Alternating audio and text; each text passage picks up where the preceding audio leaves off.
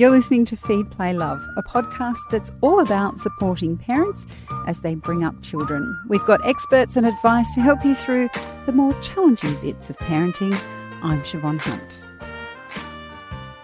How much do your kids know about our First Nations culture and history? As a matter of fact, how much do you know? Auntie Rhonda Collard Spratt is a Yamatji Noongar elder who's bringing this knowledge back to Australia's children, and she joins me now. Welcome, Auntie. Thanks for coming on the show. Thank you so much. Now, your story itself is um, a very sad one to begin with. Um, could you tell us about what happened to you and why this whole storytelling and bringing the story back to the kids is so important to you?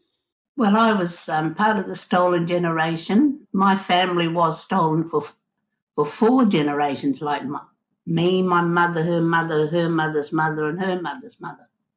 So, sorry, that's four.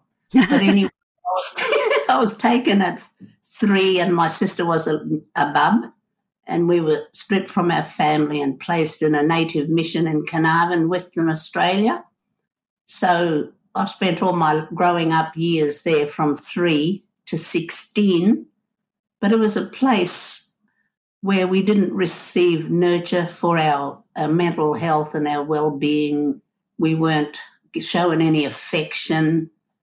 They basically wanted to save our souls because it was a run by a church. We had missions run by churches and others run by the government. So, um, growing up in that environment, we, we grew up without these things and all child all children needs to be nurtured and know that they are loved and that they matter.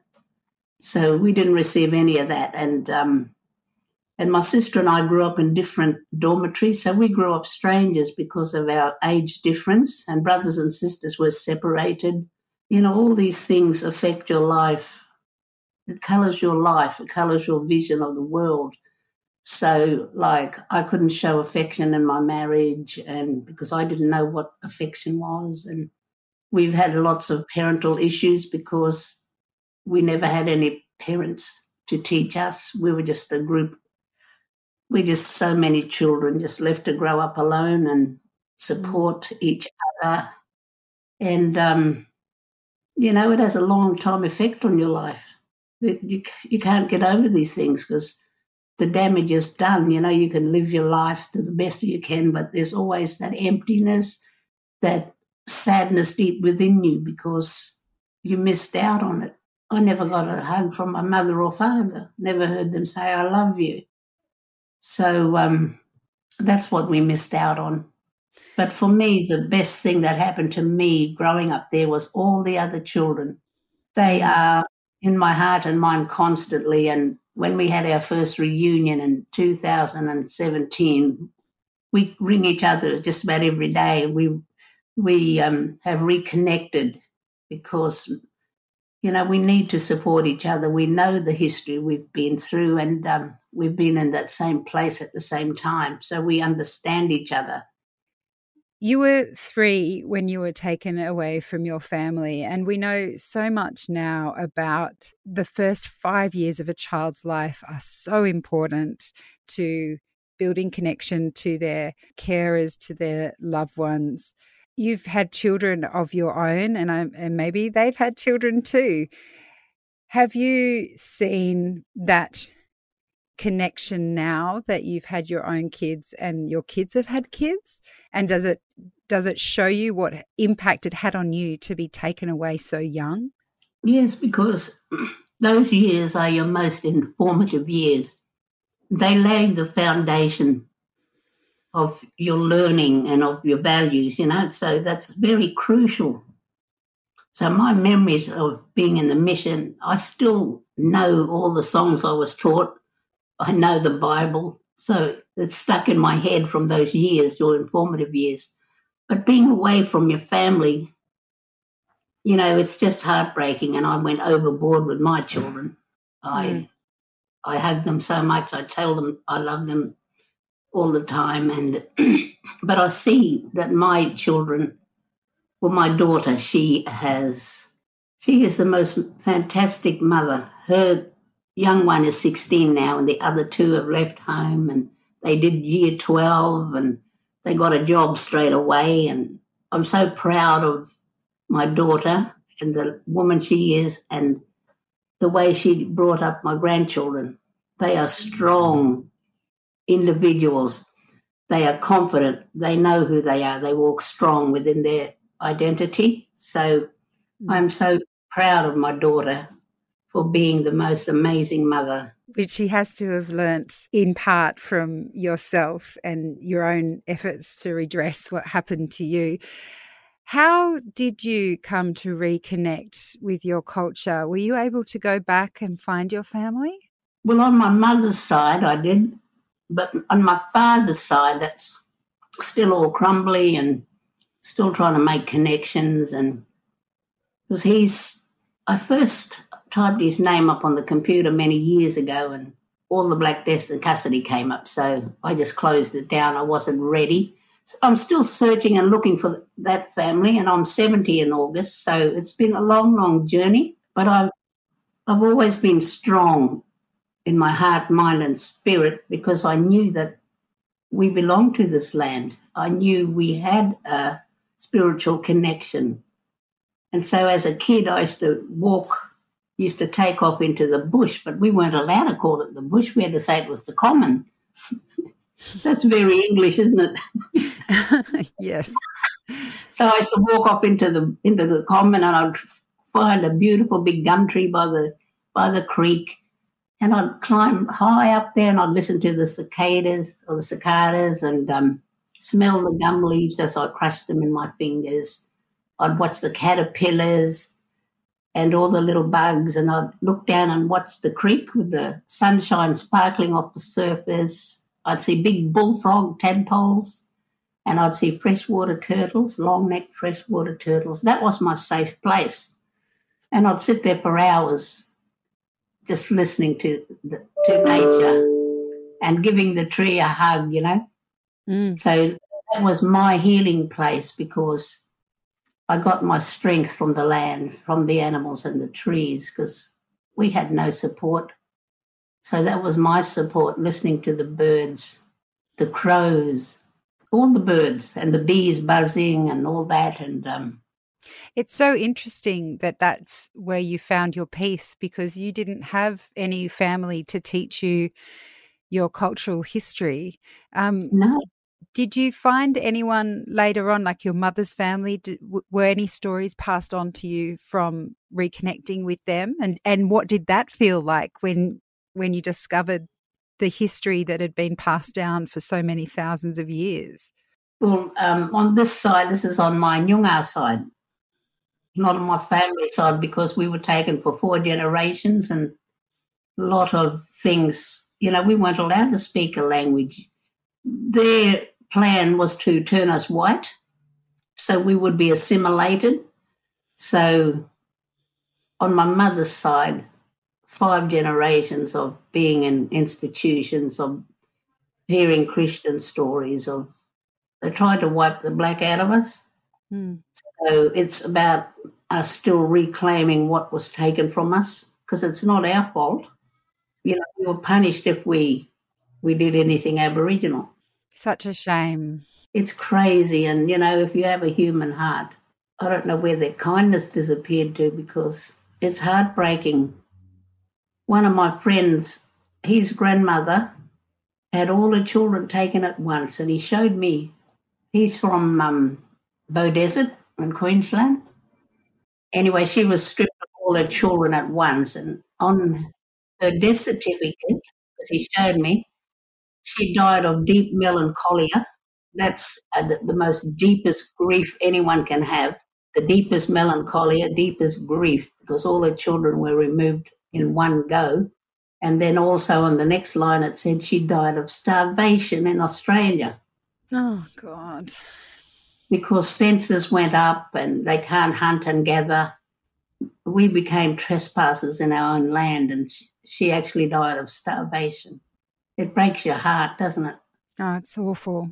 It's awful. So, yeah, and to have all your children stripped away from you, because our children all children are our future. And to have that just taken from you and you left with empty arms, just imagine the devastation that makes your heart and your spirit feel. It's, it's, I don't know, I don't know why they thought it was right. It's a hard history to talk about, but we, we need to, we need to hear it, even though it's difficult to hear at times, because we must know the truth.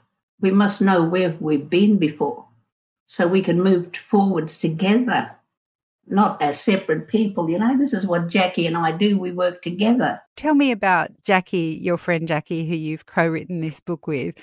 How did the book come about? I actually met her. She was doing social, or she was a, I'm not sure what her title was, but she did programs and that in communities. And, and she did one in the community I live in, in Riverview in Ipswich.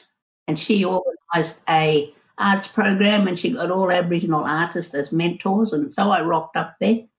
That's where I first met her. And it was amazing, you know, meeting all the Aboriginal women and meeting Jackie. And um, I went into the office and she was there with our elder, who was a mentor, art mentor.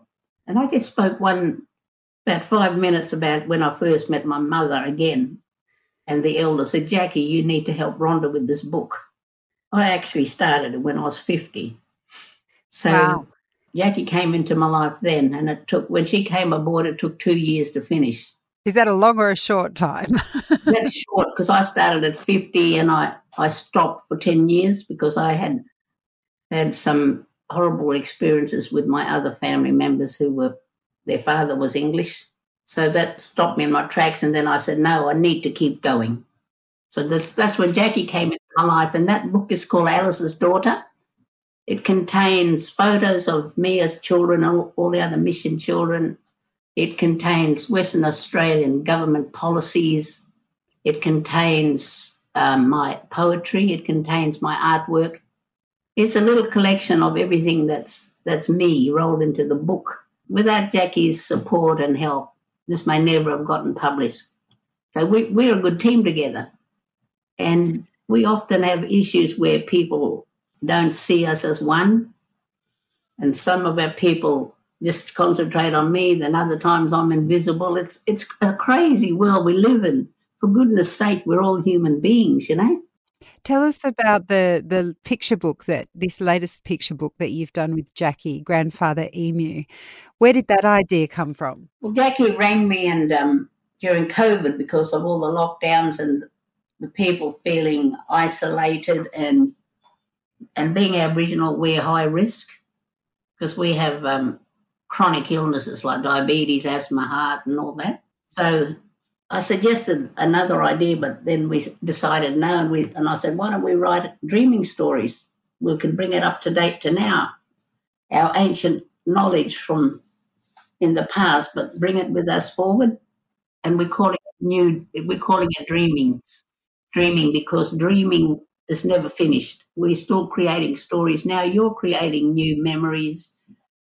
You know, we're doing new artwork, new songs, and all that. And it's about carrying the um, ancient knowledge, bringing it into today's modern world because it's still applicable today. You know, all the goodness of being a kind hearted human being, you know. And that's what Grandfather Emu is about? Yes, grandfather emu is is really the great dreaming spirit. It can be whatever create creating spirit you believe in, whether it could be like Buddha or your God you you know, or could be the rainbow snake or Bayami and whatever you feel comfortable with. But and anyway, the dreaming spirit can turn into any form. So it turned into old grandfather emu with one blind eye and one crippled leg.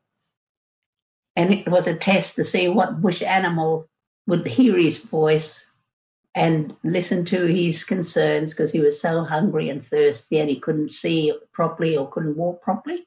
So he needed help in finding water and food. So this is what the story about. And he approached all the different bush animals. Like the crow, we say waradong. We're introducing our ancient language. But, and also for the goanna, karada, he was too busy catching a feed and so lazy after his tummy was full. He just wanted to lay on the on the log and rest in the sun. It's all about the animals, and the only animal that listened and helped him was Mother Yonga. Yonga is our word for kangaroo. So Mother Yonga had all the qualities of kindness, patience, compassion. So she led poor old grandfather Emu to the water. So it's it's about caring and and giving time for people in need. And what's it been like um, writing these books for you, both the story of your life, but now these picture books bringing that knowledge to young children in Australia? How does does it help you on your own healing experience or journey, however you want to yeah. term it? Well, with um, you know, I've come a long way on my healing journey, and um, you know, all peoples have had traumas in their lives, and it's how you deal with it. You know, some people may turn to other forms to dull that pain, but my medicine for me is working with art. I do music. I make jewelry. I make bush medicines. I'm, I create things. And for me, that's my healing. And to do this book, because we wanted to bring joy and happiness during this time of COVID. So it's been so much fun and working with Jackie. She's been amazing in my life and she's taught me that, you know, because I had issues with non Indigenous persons because of my past. And now I've learned that there are good and bad people in all races because your life experiences often clouds your your eyes and you, you only see what you've been through and think everyone's like that. So she's re educated me in that sense that all people are not going to be mean to me. Well, I hope everyone can be like Mother Yonga, Mother Kangaroo, to have time to listen. You must listen and hear. Sometimes you can listen and it goes, flies right out through the other side. And you must be patient, have compassion in your heart, and um, be respectful. Well, Auntie Rhonda, thank you so much for chatting with us today and congratulations on this book. Thank you so much. And thank you all for listening. I wish you well and be safe and go well and go strong with kindness and respect. Thank you, Auntie Rhonda. Thank you, dear. That's Auntie Rhonda Collard Spratt. She has co authored a book called Grandfather Emu with Jackie Farrow. I'll put links in the notes of this episode for where you can get a copy. Feed, Play, Love is a babyology podcast produced and presented by me, Siobhan Hunt. I'd love to hear from you, so if you'd like to get in touch, email me at feedplaylove at theparentbrand.com.au. See you next time.